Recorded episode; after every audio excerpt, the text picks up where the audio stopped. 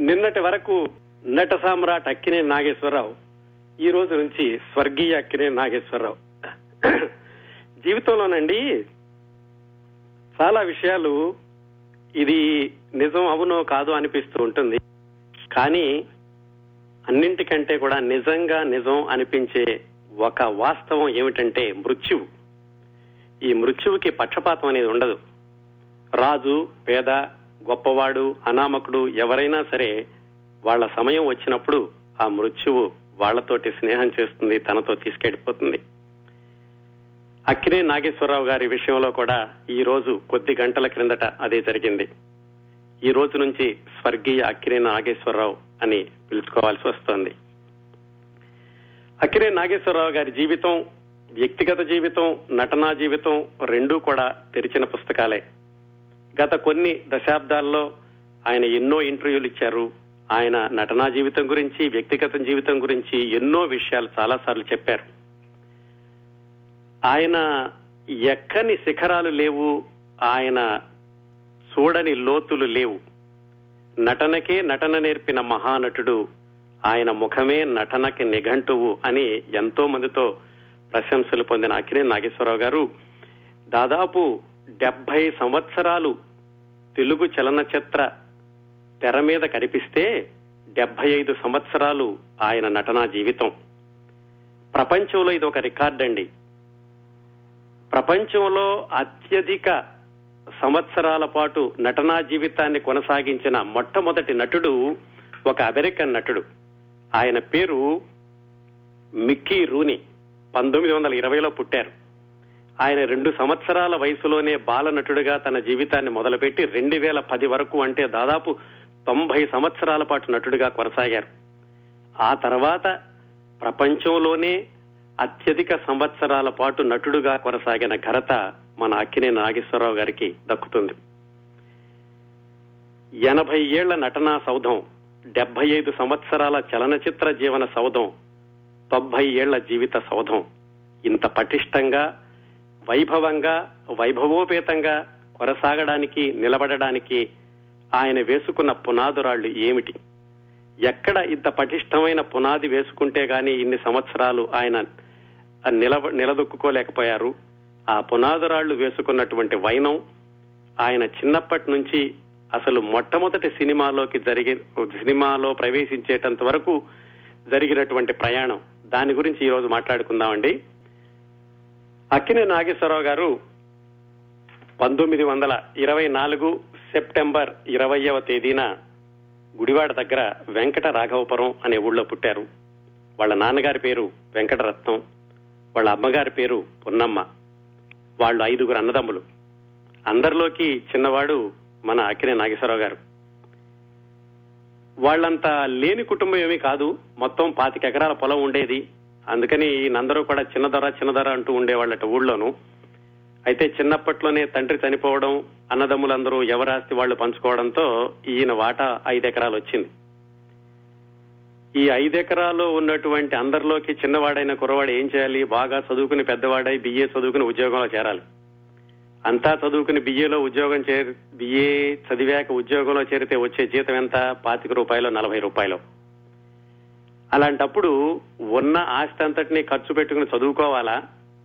లేదంటే ఇంకేమైనా చెయ్యాలా అనేటటువంటి ఆలోచన అంత పెద్దగా ఆలోచించారో లేదో కానీ ఏం జరిగిందంటే చిన్నప్పటి నుంచే ఆయనకి పాటలు పాడడం అంటేను ఈ భజనలు కోలాటాలు చేసే వాళ్ళ వెంబడే తిరగడం అంటేను ఎక్కువ ఆసక్తిగా ఉండేది. వాళ్ళు ఎమటే తిరుగుతూ వాళ్ళు పాడే పాటలు నేర్చుకుంటూ అలా చిన్నతనం గడిపారు.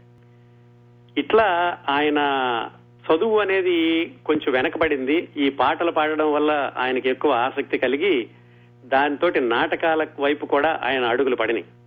అది ఎలా జరిగిందంటే స్కూల్లో చదువుకునే రోజుల్లోనే హరిశ్చంద్ర అనే ఒక నాటకం వేస్తూ అందులో నారదుడి వేషం వేయడానికి కొంచెం పాటలు పద్యాలు పాడే కుర్రాడు ఎవరుంటారా అని వాళ్ళ మాస్టర్ వెతికారు. చిన్న కుర్రాడు. ఏదో ఊళ్ళో తిరుగుతూ పాటలు పాడుతున్నాడు. సరే వీడైతే బాగుంటాడని ఈయన్ని నారదుడి వేషం వేయించారు. అదండి మొట్టమొదటిసారిగా ఈ మహానటుడిగా ఎదిగిన అక్కినేని నాగేశ్వరరావు గారు స్టేజీ ఎక్కినటువంటి వైనం ఆ హరిశ్చంద్ర నాటకంలో నారదుడిగా. అదయ్యాక మళ్ళా హరిశ్చంద్ర నాటకాన్ని రెండోసారి వేసేటప్పుడు ఈ కుర్రాడు బాగా పాడాడని చెప్పి ఈయనతోటి చంద్రమతి వేషం వేయించారు. ఆ రోజుల్లో ఆడవేషాలు కూడా మగవాళ్ళే వేస్తూ ఉండేవాళ్ళు కదా. ఆ స్కూల్లో కూడా మరి ఆడపిల్లలు ఎవరూ లేరు కాబట్టి ఇతనితోటి చంద్రపతి వేషం వేయించారు. ఆ వేషం చూడడానికి వాళ్ళ అమ్మగారు కూడా వచ్చారు. వాళ్ళకి ఆడపిల్లలు లేరు. అందుకని ఈ కుర్రాడంటే చాలా ప్రేమగా ఉండేది వాళ్ళ అమ్మగారికి. పైగా ఆడవేషం వేస్తున్నాడు కాబట్టి ఆ ప్రేమతో కూడా వచ్చి ఆవిడ కూడా చూసి చాలా బాగా వేశాడని ఆ ఆడవేషంలో కొడుకుని చూసుకుని పున్నమ్మ గారు కూడా చాలా ఆనందపడ్డారు. ఆ విధంగా ఆయన నటనా జీవితం మొదలైంది. అట్లా నాటకాలు వేసే క్రమంలో చదువు మీద ఆయనకు ఆసక్తి తగ్గింది. వాళ్ళ అన్నయ్య గారు ఆయన పేరు రామర్ రామర్బర్మం ఆయన కూడా ఏమిటంటే ఈ కుర్రాడికి ఎలాగూ చదువు మీద ఆసక్తి లేదు. చదువు చెప్పించినా కానీ మళ్ళీ ఆస్తి అంతా అమ్ముకున్న తర్వాత ఎప్పుడో బిఏ చదివి ఎప్పుడో ఉద్యోగం వస్తుంది. దీని బదులు నాటకాలు వేస్తే బాగానే ఉంటుందని ఆయన వాళ్ళ అమ్మగారు ఇద్దరూ కూడా ఈయన నాటకాలు వేయడంలో ప్రోత్సహించారు తప్ప వద్దు అనలేదు. నిజానికి ఈ కళా జీవితం అనేది వంశానుగతంగా వస్తుంది అంటారు. అంటే ఏమిటి? రచయితలు ఉండేటటువంటి కుటుంబంలో రచయితలు పుట్టడం వాళ్ళ పెద్దవాళ్ళు నాటకాలు వేస్తే కనుక పిల్లలు కూడా నాటకాల్లో ఆసక్తి రావడం ఇలా ఉంటుందని ఒక నమ్మకం. కాకపోతే అక్కినే నాగేశ్వరరావు గారి కుటుంబంలో అటు ఇటు అంటే ఆయన తండ్రులు గాని తాతలు గాని ఎవ్వరికీ అసలు నాటకాలంటే ఆసక్తి లేదు. చదువుకున్న వాళ్ళు కూడా పెద్దగా లేదు ఆ కుటుంబంలోనూ. ఈయన ఈ నాటకాలు వేస్తూ ఇంట్లో వాళ్ళ అమ్మకు కూడా సహాయం చేస్తూ ఉండేవాళ్ళు పనులన్నిటిలోనూ. ఒకసారి నాటకాలు వేయడం మొదలయ్యాక ఈ పాటలు పాడడం అందరికీ తెలిసాక ఊళ్ళో వాళ్ళందరూ కూడా పిలిచి ఆయనతోటి పాటలు పద్యాలు పాడించుకుంటూ ఉండేవాళ్ళు. పెద్దగా సంగీతం అనేది ఎక్కడ నేర్చుకోలేదు. అక్కడ ఇక్కడ చూసింది ఆయన ఏదో నోటికొచ్చింది గాలి పాటలు పాడడం అలా నేర్చుకోవడమే. ఇలా జరుగుతుంటే వాళ్ళ అన్నయ్య గారికి ఏమనిపించిందంటే సరే ఎలాగో నాటకాలు వేస్తున్నాడు స్కూల్లోనూ ఒక పద్ధతిలో నాటకాలు వేస్తే బాగుంటుంది అని కుదరవల్లి నాటక సమాజం అనే ఒక నాటక సమాజంలో అక్కినే నాగేశ్వరరావు గారిని చేర్చారు. అప్పట్లో ఏమిటంటే ప్రతి ఊళ్ళోనూ నాటక సమాజాలు ఉండేవి కొన్ని కొన్ని నాటక సమాజాలు ఆ ఊరు పేరుతో చలామణి అవుతూ ఉండేవి వీళ్ళ ఊరికి దగ్గరలోనే కుదరవల్లి అన్న ఊరు. ఆ ఊళ్ళోని నాటక సమాజంలో వాళ్ళ అన్నయ్య గారు చేర్పించి దాంట్లో ఒక క్రమ పద్ధతిలో నాటకాలు ఆడడం అనేది ఈ అక్కినే నాగేశ్వరరావు గారికి అలవాటు చేశారు. ఎట్లా ఉండేదంటేనట ఆయన తెల్లవారుజామునే లేచి పాలు తీయడం అక్కడ పశువుల కొట్టం ఊడవడం తర్వాత తాలింఖానాలో సాము చేయడం అక్కడి నుంచి వాళ్ళ అమ్మగారికి మిగతా పనుల్లో సహాయం చేయడం ఇవన్నీ అయ్యాక వాళ్ళ అన్నయ్య గారితో కలిసి ఒక రెండు మైళ్ళు నడిచి కుదరవల్లి ఆ నాటకం రిహార్సల్స్కి వెళ్ళడం. ఇలా ఆయన బాల్యం గడవడం మొదలైంది. చిన్నప్పటి నుంచి కూడా ఏమిటంటే ఆయనకి డబ్బులు ఖర్చు కాకూడదని కదా అసలు చదవడం మానేసింది. అలాగే డబ్బులు సంపాదించాలని పొదుపు చేయాలని కూడా చాలా చిన్న వయసు నుంచే ఆయనకు ఆలోచనలు ఉండేయట. దానికి ఉదాహరణగా ఒకసారి ఆయన ఏం చెప్పారంటే చిన్నప్పుడు పల్లెటూళ్ళల్లో ఈ వడ్లు నూర్చేటప్పుడు ఆ కోత కోసాక వాటన్నింటినీ కుప్పగా వేస్తారు. ఇప్పట్లో అయితే ఆధునిక యంత్రాలు వచ్చినాయి అనుకోండి. ఆ కుప్పగా వేసినప్పుడు కొన్ని కంకులు రాలి పొలంలో పడతాయి. వాటన్నిటిని ఏరుకోవడానికి పిల్లల్ని వదిలేస్తారు. దాన్ని పరిగేరడం అంటారు. అలాగా అక్కినే నాగేశ్వరరావు గారు పొలాల్లోకి వెళ్ళి ఆ పరిగి ఏరుకుని ఆ ఓటితో వాటితో వచ్చిన ధాన్యంతో వాటిని డబ్బులుగా మార్చుకుని ఆ డబ్బులతోటి చొక్కా కొనుక్కునేవాట. ఆ చొక్క అలా వచ్చిన డబ్బులు ఎంత? పావల. పావలాకి ఒక చొక్కా వచ్చేది. పావల అంటే ఇరవై ఐదు పైసలు. ఆ చొక్కా కొనుక్కుని దాన్ని దాచుకుని వాడుకునేవాడు. అప్పట్లో ఏమిటంటే చొక్కాలు దాపుడు చొక్కాలు వాడుక చొక్కాలు అని ఉండేవి కొన్ని కొన్ని చొక్కాలు దాచుకుని పండగ మాత్రం వేసుకునేవాళ్ళు మరికొన్ని రోజువారీ వేసుకునేవాళ్ళు. అలాగా ఆయన సొంతంగా పొలాల్లోకి వెళ్ళి పరిగేరుకుని ఆ వచ్చిన డబ్బులతోటి చొక్కాలు కుట్టించుకుని దాచుకునేవాడు. అట్లా చిన్నతనం నుంచే ఒక విధమైనటువంటి పొదుపు సంపాదన మార్గంలో పడాలనేటువంటి ఆలోచన ఆయనకు వచ్చింది ఇట్లా ఒకసారి నాటకాల్లో ఇంకా వేషాలు వేయడం మొదలయ్యాక నాటకాలంటే కంపల్సరీగా పద్యాలు ఉంటాయి కాబట్టి శాస్త్రయుక్తంగా సంగీతం నేర్చుకుంటే బాగుంటుంది అని కొంతమంది గురువుల దగ్గర ఆయన అభ్యసించడం మొదలుపెట్టారు. మొట్టమొదటగా ఆయనకి వై భద్రాచారి అనే దగ్గర అనే ఆయన దగ్గర పద్యాలు పాడడం రాగాలు ఎలా తీయాలి ఇలాంటి విషయాలన్నీ నేర్చుకున్నారు. ఆయన దగ్గర ఒక సంవత్సరం పాటు నేర్చుకున్నారు. ఆయన ఏమిటంటే ఈ కుదరవల్లి నాటక సమాజంలో హార్మోనిస్ట్గా ఉండేవాడు.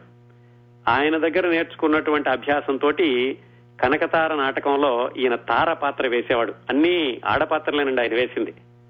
ఆ తార పాత్ర నటిస్తూ పద్యాలు పాడుతుంటే ప్రేక్షకులందరూ వన్స్ మోర్ అని చెప్తూ ఉండేవాళ్ళట. అందుకని ఈయన ఎప్పుడు చెప్పినా గానీ వై భద్రాచారి గారి దగ్గర మొట్టమొదటిసారిగా పద్యాలు నేర్చుకున్నాను అని చెప్తూ ఉంటారు.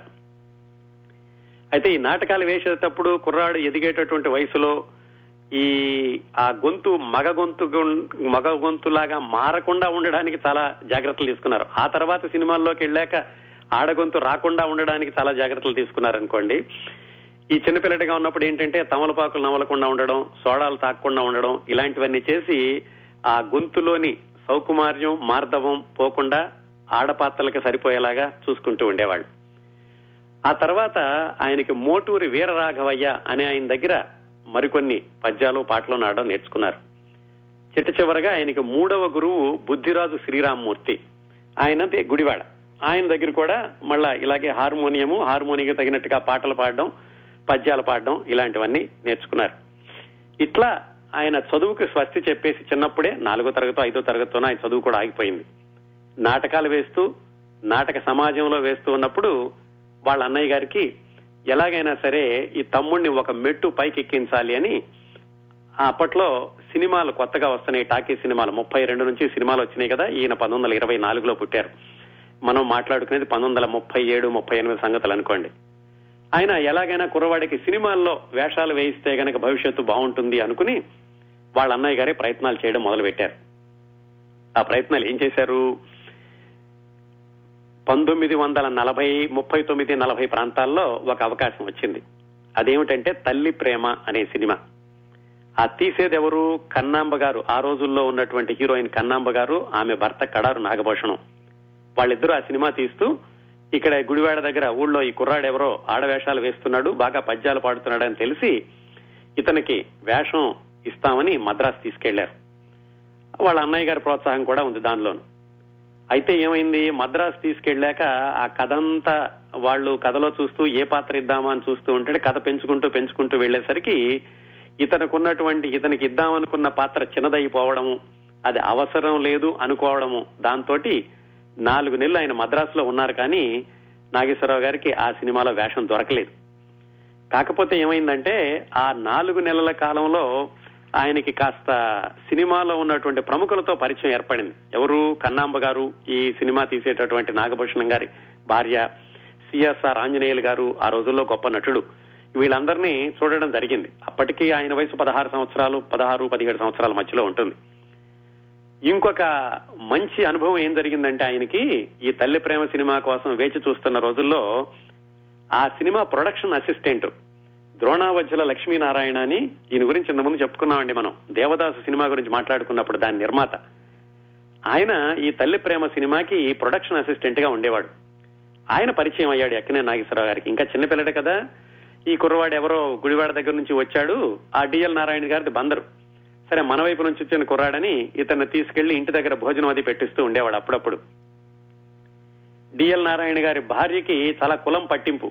ఈ వచ్చిన కుర్రాడు ఎవరు మన కులం వాడేనా? అని అడిగితే ఆయన మన కులం వాడేలే అని అబద్ధం చెప్పారు. అలా అప్పుడప్పుడు తీసుకెళ్ళి భోజనం పెట్టిస్తూ ఉండేవారు ఈ నాలుగు నెలల్లోనూ. ఈ కుర్రవాడి మంచితనం చూసి ఒక రోజు ఆమె అడిగిందట ఏమండి కుర్రాడు బాగున్నాడు మా చెల్లెలకి ఇచ్చి పెళ్ళి చేద్దామని. అప్పుడు ఆ డిఎల్ నారాయణ నిజం చెప్పాడు ఆయన మన కులం కాదు ఆయనది వేరే కులం అని. మొత్తానికి ఎలాగైతే ఈ క్రమంలో డిఎల్ నారాయణకి చాలా దగ్గరయ్యాడు ఈ పదహారేళ్ళ అక్కినే నాగేశ్వరరావు. ఆ తర్వాత రోజుల్లో ఆ తర్వాత పద్నాలుగు పదిహేను సంవత్సరాలకి ఆ డిఎల్ నారాయణే నిర్మాత అవుతాడని ఆ నిర్మాత ఆయన నిర్మాణంలో నిర్మించినటువంటి దేవదాసులు అక్కినే నాగేశ్వరరావు ఒక వేషం వేస్తాడని అది చిరస్థాయిగా నిలిచిపోతుందని ఆ రోజుల్లో ఇంకా సినిమాలో వేషం కూడా వేయని అక్కినే నాగేశ్వరరావుకి ఆ డిఎల్ నారాయణకి ఇద్దరికి తెలిసి ఉండదు. మొత్తానికి నాలుగు నెలలు అక్కడ ఉన్నారు. తల్లి ప్రేమ సినిమాలో వేషం రాలేదు. నాలుగు నెలలకి వాళ్ళు మాత్రం ఏం చేశారంటే నాలుగు నెలలకు నెలకు పాతి రూపాయల చొప్పున లెక్కగట్టి ఒక వంద రూపాయలు ఇచ్చేసి వెనక్కి పంపించేశారు. మళ్ళా వెనక్కి వచ్చేసి నాటకాలు వేసుకోవడం మొదలు పెట్టారు వాళ్ళ అన్నయ్య గారు ఎలాగైనా ఒక అవకాశం తప్పిపోయింది. కుర్రవాడికి ఎట్లాగైనా సరే ఒక అవకాశం సినిమాల్లో ఇప్పించాలని ఆయన ఎట్లాగో రకరకాల సిఫార్సులు చేసి ధర్మపత్ని అనే సినిమాలో వేషం కోసమని అక్కినే నాగేశ్వరరావు గారిని కొల్హాపూర్ పంపించారు. అప్పట్లో సినిమాలు మద్రాసులో తక్కువగా నిర్మాణం అవుతూ ఉండే కొల్హాపూర్ లోను కలకత్తాలోను బొంబాయిలోను నిర్మిస్తూ ఉండేవాళ్ళు. ఆ మహారాష్ట్రలోని కొల్హాపూర్లో ధర్మపత్ని అనే సినిమాకి అక్కినే నాగేశ్వరరావు గారి అన్నయ్య ఆయన్ని పంపించారు. ఆ సినిమా తీసేటటువంటి దర్శకుడు పి. పుల్లయ్య గారు. ఆ తర్వాత రోజుల్లో అక్కినే నాగేశ్వరరావు గారితో చాలా మంచి సినిమాలు తీశారు. వెంకటేశ్వర మహత్యం ప్రాణమిత్రులు ఇలాంటి సినిమాలన్నీ తీశారు ఆ తర్వాత. ధర్మపత్ని సినిమా కోసం అక్కినే నాగేశ్వరరావు వెళ్ళినప్పుడు ఆయన వయసు అంతే పదహారు పదిహేడు సంవత్సరాలే. ఈ ఇందాక అవకాశం తప్పిపోయినటువంటి తల్లి ప్రేమ ఈ ధర్మపత్ని సినిమాల మధ్యలో ఎక్కువ సమయం లేదు. అక్కడికి వెళ్ళాక ఏమైందంటే ఈ కుర్రాన్ని చూశాక చిన్నపిల్లల్లో పెద్దాడు పెద్దవాళ్ళకి చిన్నాడు అటు ఇటు కాని వయసు ఏం చేద్దామని సరే ఎలాగో ఇంత దూరం వచ్చాడు కదా అని ఆ పుల్లయ్య గారు అందులో పిల్లలందరూ కలిసి ఒక బాలానందం సంఘం లాగా ఒక ఏదో పాట ఉంటే ఆ పాటలో మొత్తానికి అక్కినే నాగేశ్వరరావు గారిని ఒక కుర్రాడిగా నుంచోబెట్టారు దాంట్లో. అది పెద్ద వేషం కాదు. కాకపోతే రికార్డుల పరంగా మరి అక్కినే నాగేశ్వరరావు గారు మొట్టమొదటి సినిమా ఏమిటి అంటే తెర మీద కనిపించినటువంటి సినిమా కాబట్టి ఈ ధర్మపత్ని అని చెప్పుకోవాలి. ఆ సినిమా పంతొమ్మిది వందల నలభై ఒకటి జనవరి పదో తేదీన విడుదలైంది.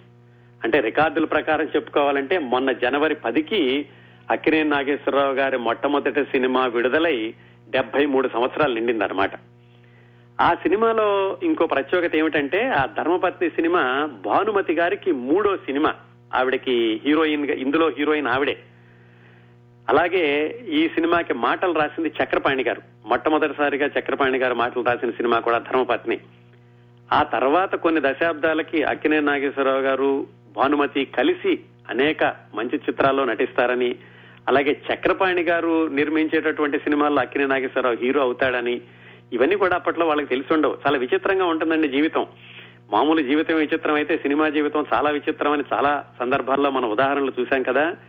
వాటిల్లో ఈ అక్కినే నాగేశ్వరరావు గారి మొట్ట మొట్టమొదటి సినిమా కూడా ఒక ఉదాహరణ. ఆ విధంగా ఆయన ధర్మపత్ని సినిమాతో మొట్టమొదటిసారిగా వెండి తెర మీద కనపడ్డారు. ఇంకో చిన్న సంఘటన ఏం జరిగిందంటే ఈ సినిమా దర్శకుడు పుల్లయ్య గారిని బూతుల పుల్లయ్య గారు అనేవాళ్ళటండి ఆ రోజుల్లో. ఆయనకి బూతులు మాట్లాడడం అలవాటు. ఈ కుర్రవాడిని చూసి ఎరా అని ఏదో బూతు మాటతో పిలిచి నువ్వు నాటకాల నుంచి వచ్చావట కదా ఏది ఒక పద్యం పాడు అనేవాడట. ఈయనేమో ఇందుగలడందు లేడని సందేహం వలదని పద్యం ఎప్పుడు పిలిచినా కానీ అదే పద్యం పాడుతుంటే ఏంట్రా? అని మళ్ళా ఒక బూతు మాటని ఎప్పుడు ఈ పద్యం పాడుతున్నావు? అని ఈయన్ని చాలా చనువుగా సంబోధిస్తూ ఉండేవాడు. మొత్తానికి ఆ సినిమా అయిపోయింది. ఆ ధర్మపత్ని సినిమా అయిపోయాక ఏవో ఇచ్చారు వంద రూపాయలు నూట పాతిక రూపాయలు. అవి తీసుకుని బ్యాక్ టు ది పెవిలియన్. మళ్ళా వెనక్కి వచ్చేసారు వాళ్ళ ఊరికి. ఇక్కడ ఒక్క నిమిషం ఆపి కొంచెం ఫార్వర్డ్ చేద్దాం. ఆ తర్వాత కొద్ది సంవత్సరాలకి ఈయన నాకినే నాగేశ్వరరావు గారు హీరో అయిపోయాక పుల్లయ్య గారు మళ్ళా వెళ్ళి అర్ధాంగి అనే సినిమాలో హీరోగా వేషం వేయడానికి అక్కినే నాగేశ్వరరావు గారిని అడగడానికి వెళ్తే ఏమండి పుల్లయ్య గారు మరి ఆ రోజు నన్ను పిలిచి చిన్నపిల్లడిగా ఉన్నప్పుడు నన్ను బూతు మాటతో పిలిచారు. ఇప్పుడు కూడా అలా బూతుమాటతోనే పిలుస్తావా పిలుస్తారా అంటే అదేంట్రా అని మళ్ళీ అదే బూతు మాట అని అలా పిలవనులేరా అన్నారట. ఆ విధంగా ఆ తర్వాత మళ్ళీ పుల్లయ్య గారితో చాలా మంచి సినిమాలు తీశారనుకోండి. మొత్తానికి ఆ మొట్టమొదటి సినిమా ధర్మపత్ని అయిపోయింది పంతొమ్మిది వందల నలభై ఒకటి జనవరిలోను. మళ్ళీ వేషాలేమి లేవు వెనక్కి వచ్చేశారు వెనక్కి వచ్చేసి మళ్ళీ నాటకాలు వేయడం మొదలు పెట్టారు ఆ ఆడవేషాలే కొనసాగిస్తూ ఉన్నారు. సారంగ ధరలో ఒక చెలికత్తి వేషం హరిశ్చంద్రలో చంద్రమతి కాకుండా మాతంగ కన్య వేషం ఇలా వేస్తూ వచ్చారు.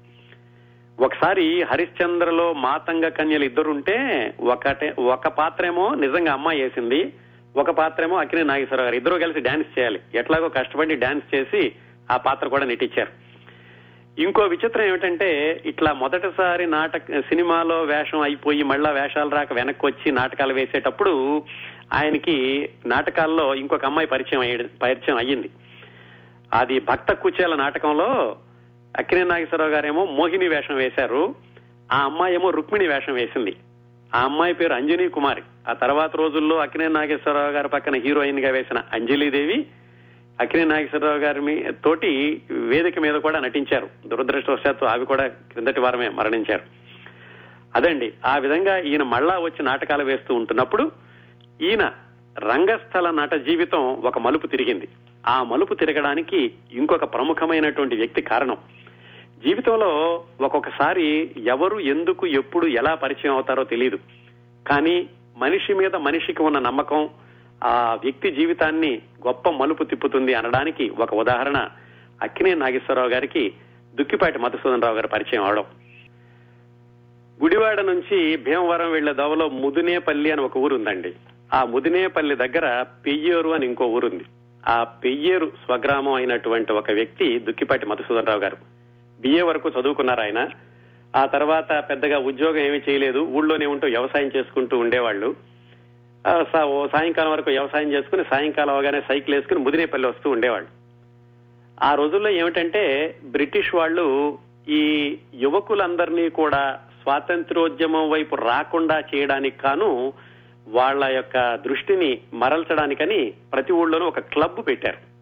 క్లబ్బులు పెట్టమని ప్రోత్సహించి ఆ జిల్లా కలెక్టర్లని ఆ క్లబ్లో పేకాట ఆటలాడడం ఇలాంటివన్నీ చేసి ఆ స్థానికంగా ఉన్నటువంటి యువకులందరినీ అక్కడికి ఆకర్షించేవాళ్ళు. అలాగైతే వాళ్ళు స్వాతంత్రోద్యమం వైపు వెళ్ళకుండా ఉంటారు అని. అందులో భాగంగానే ఆ కృష్ణా జిల్లా కలెక్టర్ ఏం చేశారంటే ముదినేపల్లిలో ఎక్సెల్షియర్ క్లబ్ అని ఒక క్లబ్ పెట్టించారు. ఆ క్లబ్ తరఫున కుర్రాళ్ళందరూ అక్కడ చేరి పేకాట ఆడుకుంటూ ఉండేవాళ్ళు కొంతమంది ఆటలు ఆడుకుంటూ ఉండేవాళ్ళు. దానిలోనే ఒక విభాగం ఏమిటంటే నాటకాలకని ఒక విభాగం కూడా ప్రారంభించారు.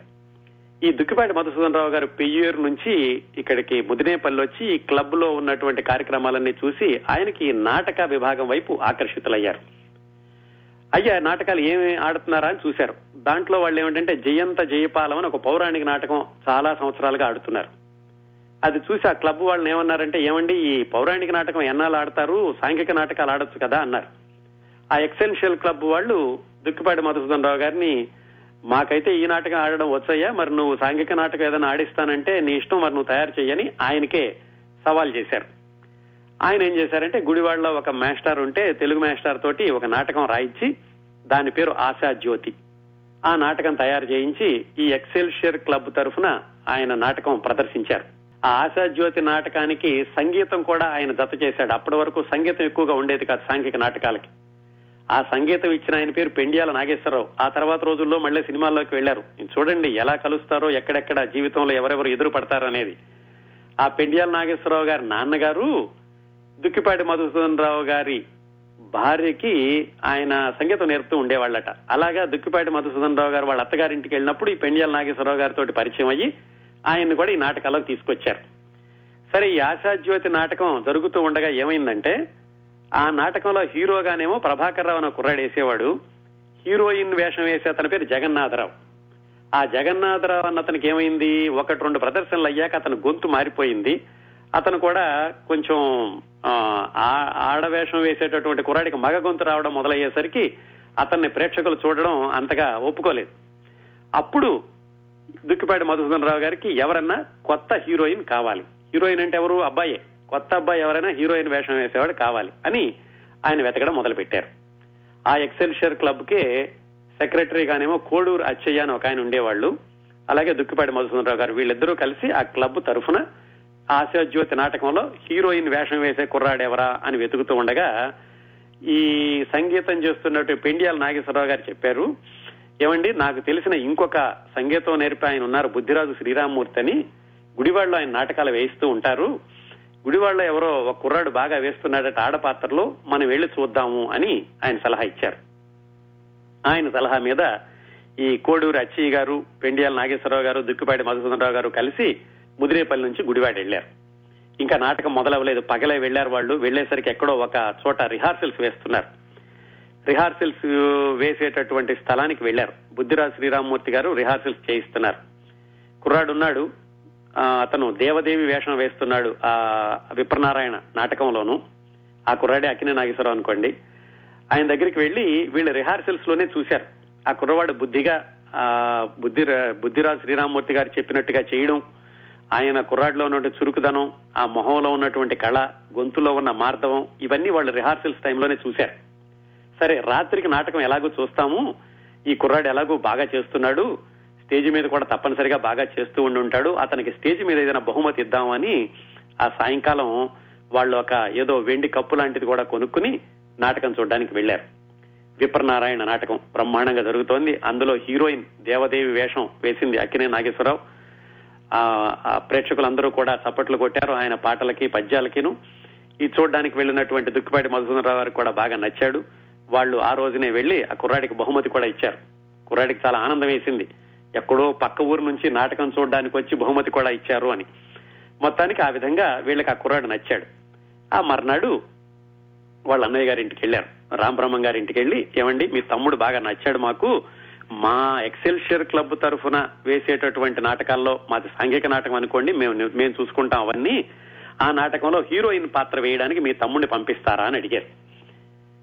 ఆయనకి ఏమిటంటే వేరే ఊరు పంపించడం ఇంకా చిన్న కుర్రాడు పదకొండు పన్నెండు పన్నెండు పదమూడు పదహారు పదిహేడు సంవత్సరాలు మాత్రమే ఉన్నాయి. వేరే చోట పంపిస్తే ఎలాంటి అలవాట్లు అవుతాయో ఏమిటో అని అనుకున్నారు. కానీ ఈ వచ్చినటువంటి మనుషులు అడిగేటటువంటి విధానం వాళ్ళ పెద్ద మనిషి తరహా నచ్చింది ఆయన నచ్చి తమ్ముడిని వాళ్ళతో పంపించడానికి ఒప్పుకున్నారు. ఆ విధంగా అక్కినే నాగేశ్వరరావు అనే పదిహేడేళ్ళ కుర్రాడు దుక్కిపాటి మధుసూదన్ రావు అనే తనకంటే ఏడు సంవత్సరాలు పెద్ద అయినటువంటి దుక్కిపాటి మధుసూదన్ రావుతో కలిసి ఆయన గుడివాడ నుంచి ముదినేపల్లి బయలుదేరారు. అదండి ఒక మహాప్రస్థానానికి మొదటి అడుగు. అలా వెళ్ళేటప్పుడు భవిష్యత్తులో ఎక్కినే నాగేశ్వరరావు పెద్ద హీరో అవుతాడని ఆ దుక్కిపాటి మధుసూదన్ రావు గారు నిర్మాత అవుతాడని వాళ్ళిద్దరూ కలిసి సినిమాలు తీస్తారని అన్నపూర్ణ పిక్చర్స్ అనే సంస్థ ప్రారంభం అవుతుందని ఎప్పుడూ ఎవరూ అనుకోలేదు. మొత్తానికి ఒక నమ్మకంతో అక్కినే నాగేశ్వరరావు అనే కుర్రాడు దుక్కిపాటి మధుసూదన్ రావు అనే మరో కుర్రాడు చేయి పట్టుకుని ఆ విధంగా గుడివాడ నుంచి ముదినేపల్లి వెళ్ళాడు. అట్లా ఆ ఎక్సెల్ షేర్ క్లబ్ తరఫున ఆశాజ్యోతి నాటకంలో హీరోయిన్గా కొనసాగడానికి అక్కినే నాగేశ్వరరావు గారికి అవకాశం దొరికింది. ఈ దుక్కిపాటి మధుసూదన్ రావు గారు చాలా క్రమశిక్షణ గల వ్యక్తి. కేవలం నాటకాలు వేయడమే కాకుండా క్రమశిక్షణతో నాటకం ఎలా వేయాలి జీవితాన్ని కూడా ఒక క్రమ పద్ధతిలో ఎలా నడుపుకోవాలి ఇలాంటి విషయాలన్నీ చిన్న కుర్రాడైనటువంటి అక్కినే నాగేశ్వరరావు గారు నేర్పుతూ ఉండేవాళ్ళు. అంతేకాకుండా అంతవరకు అక్కినే నాగేశ్వరరావు వేదిక మీద వేసినవన్నీ కూడా పౌరాణిక నాటకాలు. ఇదేమో సాంఘిక నాటకం. ఆ నాటకానికి కావాల్సినటువంటి డైలాగ్ మాడ్యులేషన్ ఎలా ఉండాలి? ఈ నాటకానికి కావాల్సిన పాటలు ఎలా పాడాలి? ఇలాంటివన్నీ కూడా నేర్పడానికని దుక్కిపాటి మధుసూదనరావు గారు ఒక గురువుని పెట్టారు. ఆ గురువు పేరు దైతా గోపాలం. ఆ దైతా గోపాలం గారు ఏంటంటే ఆ రోజుల్లో అంటే పంతొమ్మిది వందల ముప్పై నలభై ఒకటి నలభై రెండు ప్రాంతాల్లో అప్పటికే ఆయన సినిమాల్లో చిన్న చిన్న వేషాలు వేశారు. ఆయన వేరే వాళ్ళకు కూడా ఇలా నటనలో తర్ఫీదు ఇస్తూ ఉండేవాళ్ళు. అక్కినే నాగేశ్వరరావు గారికి వేదిక మీద సంభాషణ ఉచ్చారణలో మొదటి పాఠాలు నేర్పిన వ్యక్తి ఈ దైతా గోపాలం గారు. అట్లా మొత్తానికి అక్కినే నాగేశ్వరరావు గారిని కేవలం ఏదో ఒక కాంట్రాక్ట్ నటుడిని తీసుకొచ్చాను అనే కాకుండా ఒక సొంత తమ్ముడిలాగా చూసుకుంటూ ఆయన నట జీవితాన్ని ఒక క్రమ పద్ధతిలో పెడదాం అన్నట్టుగా దుక్కిపాటి మధుసుందరరావు గారికి ఆయనకి సహాయం చేశారు. ఈ ఒక్కొక్క నాటకానికి ఎంత అంటే ఆయనకి ఒప్పుకుంది ఆయనకి బోర్డింగ్ లాడ్జింగ్ ఇచ్చి అంటే ఉండడానికి వసతి ఇచ్చి భోజనం పెట్టి నాటకానికి ఎనిమిది రూపాయలు. ఒకసారి ఆశాజ్యోతి నాటకం వేశారు మొట్టమొదటిసారిగా. దాంట్లో హీరోయిన్ అదే బహుశా అక్కినే నాగేశ్వరరావు గారు సాంఘిక నాటకం నటించడం. ఆ నాటకం విపరీతంగా నచ్చింది ప్రేక్షకులకి. ఈ స్త్రీ పాత్రలో ఉన్నటువంటి అక్కినే నాగేశ్వరరావుని చూసి అందరూ చాలా ముగ్ధులైపోయారట. ఆ నాటకం చూడడానికి వచ్చినటువంటి ఒక గవర్నమెంట్ ఆఫీసరు ఈయనకి స్వీట్ నైటింగేల్ అని ఒక బిరుదు కూడా ఇచ్చాడు అక్కినే నాగేశ్వరరావు గారికి. ఆ విధంగా మొట్టమొదటి సాంఘిక నాటకంతో హీరోయిన్ పాత్రలో అందరినీ ఆకట్టుకున్నారు. తర్వాత ఏమైంది? ఈ నాటకం అంత హిట్ అయ్యేసరికి కేవలం ముదినేపల్లి గుడివాడే కాకుండా పక్క ఊళ్ళో వాళ్ళందరూ కూడా అడగడం మొదలు పెట్టారు వీళ్ళని. మా ఊరు వచ్చి వేయండి మా ఊరు వచ్చి వేయండి అని. అలా నాటకానికి డిమాండ్ పెరిగేసరికి ఈ నాటక సంస్థని ముదినేపల్లి నుంచి గుడివాడకి మార్చారు. ఒకసారి నాటక సంస్థ గుడివాడ వచ్చాక అక్కినే నాగేశ్వరరావు గారు వాళ్ళ అమ్మగారిని కూడా పల్లెటూరు నుంచి గుడివాడకు తెప్పించుకుని గుడివాడలోనే ఉండి ఈ ఆశాజ్యోతి నాటకాన్ని రకరకాల ప్రదేశాల్లో ప్ర- ప్రదర్శించడం మొదలుపెట్టారు. ఎంత ప్రసిద్ధి చెందిందంటే ఈ నాటకం. ఆ రోజుల్లో ఈ గుడివాడలో ఎక్సెల్షియర్ క్లబ్ కాకుండా బందర్లో ఇంకొక ఇండియన్ డ్రామాటిక్ అసోసియేషన్ అని ఇంకో నాటక సంస్థ ఉండేది. అది కూడా డివి సుబ్బారావు గారిని చాలా పేరున్న ఆయన కాంట్రాక్టర్లు ఉండేవాళ్ళు. ఏమిటి? ఈ నాటక సంస్థల దగ్గరికి వచ్చి వీళ్ళని తీసుకెళ్ళి నాటకాలు వేయించి వాళ్ళు బిజినెస్ చేస్తూ ఉండేవాళ్ళు. అలాంటి కాంట్రాక్టర్లు బందర్ వెళదామని గుడివాడలో బస్సు దిగి ఎవరో చెబితే ఇలా క్లబ్ అని ఇక్కడికి వెళ్ళి ఈ కుర్రాడు హీరోయిన్ వేషం వేస్తున్నాడని ఈ నాటకం గురించి విని వాళ్ళు బందర్ వెళ్ళకుండా ఇక్కడి నుంచి ఆశాజ్యోతి నాటకాన్ని తీసుకెళ్ళినటువంటి సందర్భాలు చాలా ఉన్నాయట. అంతగా పేరు వచ్చింది అక్కినే నాగేశ్వరరావు గారు వేసినటువంటి ఆ నాటకానికి. ఇంకో తమాషా కూడా జరిగిందండి ఒకసారి. వీళ్ళు వేరే వేరే ఊళ్ళల్లో కూడా ఈ ఆశాజ్యోతి నాటకం వేశారని చెప్పుకున్నాం కదా. పాలకొల్లులో ఒకసారి ఈ వేషం వేసేటప్పుడు ఆ ముచ్చర్ల సుబ్బరాజు గారిని ఒక పెద్ద భూస్వామి ఉన్నాడు ఆ ఊళ్ళో. ఆయన నాటకం చూస్తున్నాడు. ఆయన పక్కన ఇంకొక పెద్ద ఆయన ఉన్నాడు. ఆయనకు ఒక భార్య చనిపోయింది. ఈ నాటకంలో ఆశాజ్యోతి నాటకంలో హీరోయిన్ పేరు స్నేహలత. ఆ ఆశాజ్యోతి నాటకంలో హీరోయిన్ పేరు స్నేహలత ఆ పాత్ర ధరిస్తున్నటువంటి అక్కినే నాగేశ్వరరావు. ఈ సుబ్బరాజు గారు పక్కన ఉన్న ఆయనకి ఆ హీరోయిన్ ఎవరో తెలియదు మొత్తానికి చూస్తున్నాడు. అలాగా కళ్ళు తెరిచి చూస్తున్నాడు. ఆయన చాలా ఆకర్షితుడు. ఎవరయ్యా? అమ్మాయి చాలా బాగుంది అంటున్నాడు. ఈ సుబ్బరాజు గారు తమాషాకి పక్కనున్న ఆయనతో అన్నట ఏంటి నీ భార్య పోయింది కదా మరి రెండో పెళ్ళి చేసుకుంటానంటున్నావు? ఆ అమ్మాయిని ఏమన్నా చేసుకుంటావా? అని అడిగాట. ఆయన అబ్బో అంతకంటే కావాల్సింది ఏముంది? నేను ఖచ్చితంగా పెళ్ళి చేసుకుంటాను ఆ అమ్మాయిని. మరి పరిచయం చేస్తావని ఈ సుబ్బరాజు గారిని అడిగారట. ఈ సుబ్బరాజు గారికి తెలుసు ఆ అమ్మాయి అమ్మాయి కాదు అబ్బాయి అని. కాతే మిత్రుడిని ఆట పట్టిద్దామని అలా అన్నారు. అయితే ఓ పని చెయ్యి రేపు వీళ్ళందరినీ మా ఇంటికి భోజనానికి పిలుస్తున్నాను. ఆ నువ్వు అక్కడికి వచ్చేసి భోజనానికి అప్పుడు అమ్మాయిని పరిచయం చేస్తాను నువ్వు మాట్లాడుకుందువు గాని ఆ అమ్మాయి నిన్ను పెళ్ళి చేసుకుంటుందేమో అని ఆయన చెప్పారు. సరే మర్నాడు సుబ్బరాజు గారి ఇంట్లో వీళ్ళందరినీ భోజనానికి పిలిచారు ఈ నాటకం వేసే వాళ్ళందరినీ. ఆ పెద్ద మనిషి కూడా వచ్చాడు. వచ్చి ఏమయ్యా చూపించి ఎక్కడ హీరోయిన్ నేను మాట్లాడతాను నన్ను పెళ్ళి చేసుకుంటుందేమో అంటుంటే ఆయన ఈ అక్కినే నాగేశ్వరరావు గారిని చూపించారట. ఆయన ఆశ్చర్యపోయాడు అనుకోండి వేరే వంత అయింది. ఎందుకు చెప్పానంటే ఈ సంఘటన అంతగా ఆయన ఆడపాత్రలో ప్రేక్షకుల్ని ఆకట్టుకోవడమే కాకుండా నిజం స్త్రీ పాత్రల కంటే కూడా ఎక్కువ ఆకర్షణని దాంట్లో తీసుకొచ్చేవాళ్ళు.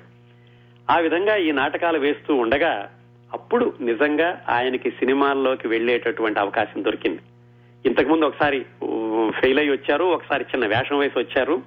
ఇప్పుడు దుక్కిపాటి మధుసూదన్ రావు గారి ఆధ్వర్యంలో ఆయన నట జీవితం కొనసాగుతున్నప్పుడు ఏమైందంటే ఈ ఎక్సెల్షియర్స్ క్లబ్ తరఫునే వీళ్ళు రకరకాల ప్రదేశాల్లో నాటకాలు వేశారని అనుకున్నాం కదా.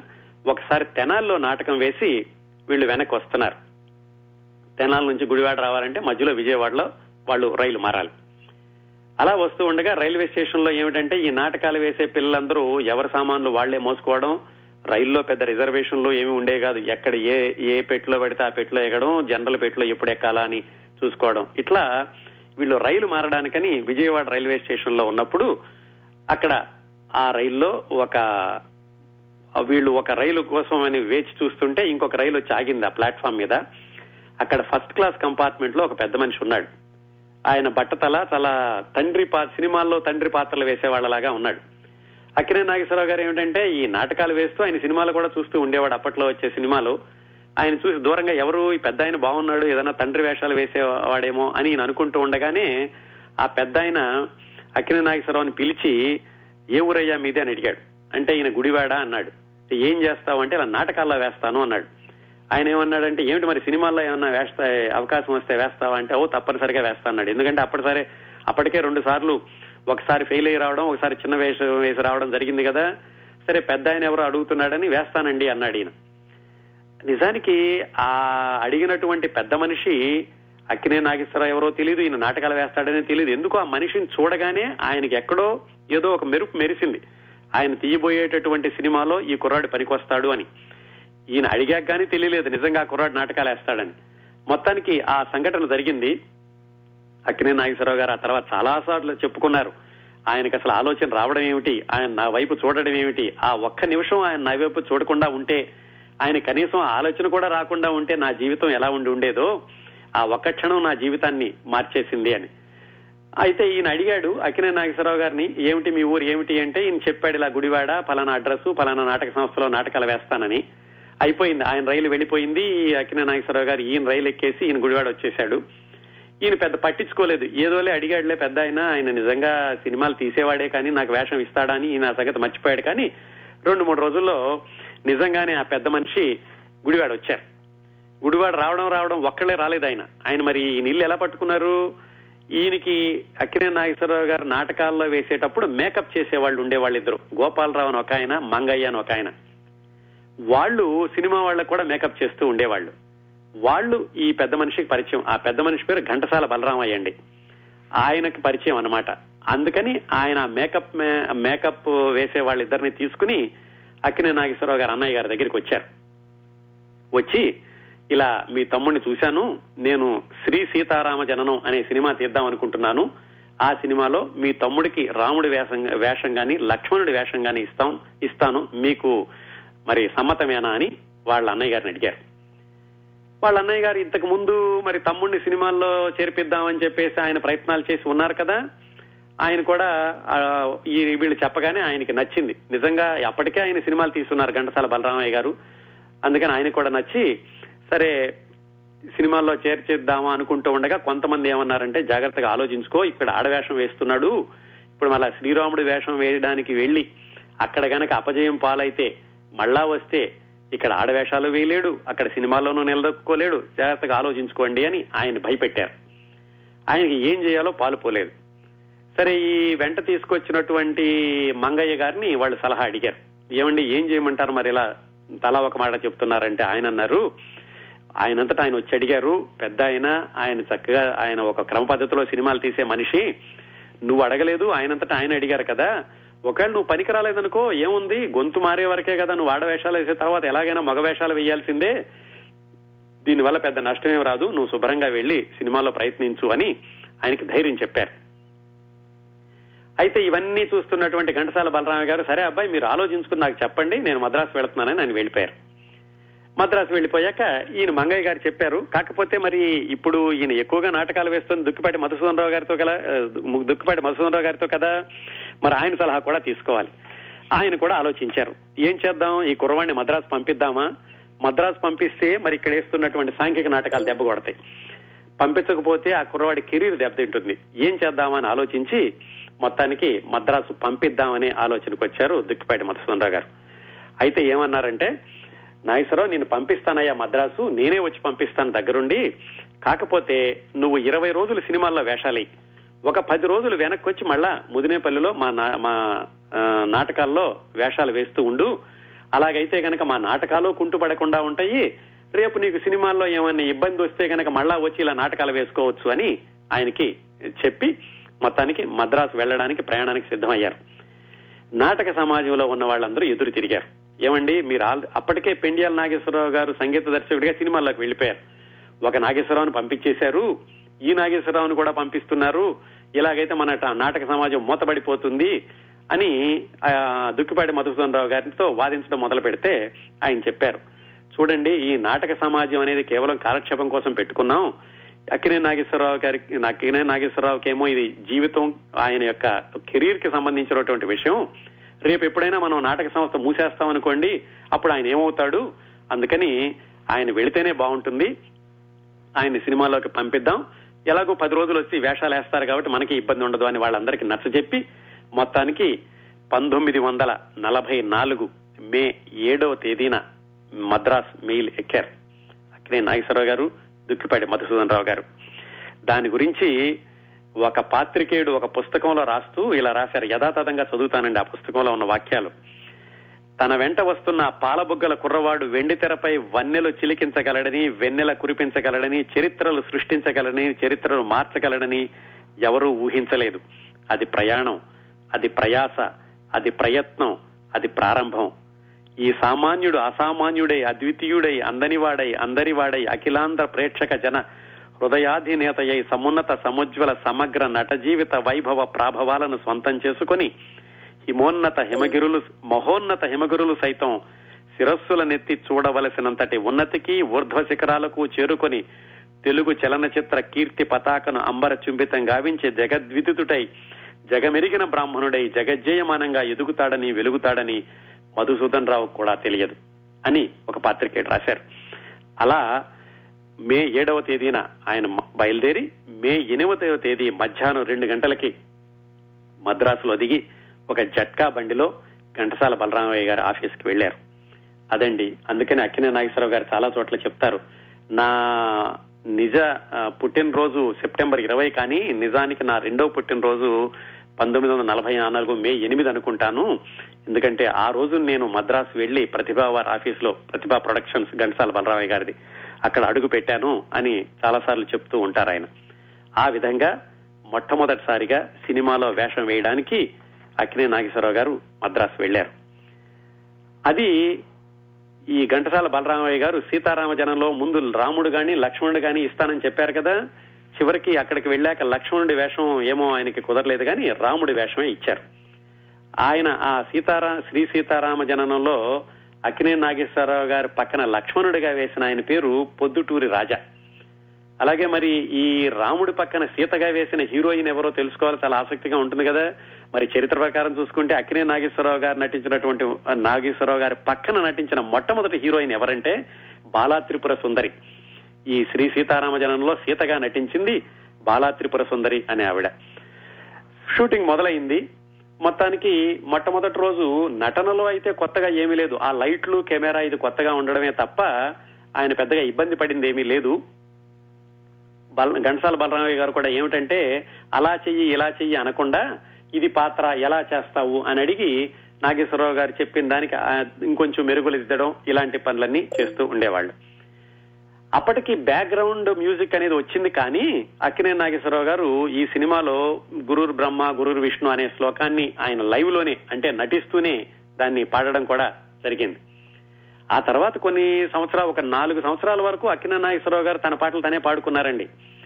అయితే ఈ శ్రీ సీతారామ జననం షూటింగ్ జరిగేటప్పుడు ఇంకొక చిన్న సంఘటన కూడా జరిగింది. కొన్ని రోజులకి అక్కినే నాగేశ్వరరావు గారికి రూమ్మేట్గా ఇంకో కుర్రాడు వచ్చి చేరాడు. ఆ కుర్రాడు సినిమాల్లో పాటలు పాడదామని వచ్చాడు. వచ్చి ఇంకా అతని అవకాశాల కోసం అతను వేచి చూస్తూ అక్కినే నాగేశ్వరరావు గారి రూమ్లో చేరి ఈ సీతారామ జననంలో కోరస్లో ఒక పాట పాడాడు. అలాగే ఒక చిన్న వేషం కూడా ఎక్కడో దూరంగా కనపడతాడు.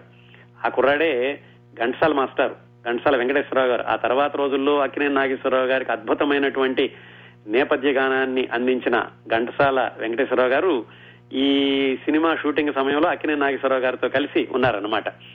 అదండి అక్కినే నాగేశ్వరరావు గారు మొట్టమొదటిసారిగా నటించినటువంటి చిత్రం శ్రీ సీతారామ జననం. ఆ సినిమా డిసెంబర్ ఒకటి పంతొమ్మిది వందల నలభై నాలుగున విడుదల అయింది ఆ విధంగా అక్కినే నాగేశ్వరరావు గారు హీరోగా నటించిన మొట్టమొదటి చిత్రం శ్రీ సీతారామ జననం అయితే రికార్డుల పరంగా ఆయన వెండి తెర మీద కనిపించిన చిత్రం జనవరి పది పంతొమ్మిది వందల నలభై ఒకటిన విడుదలైన ధర్మపత్ని.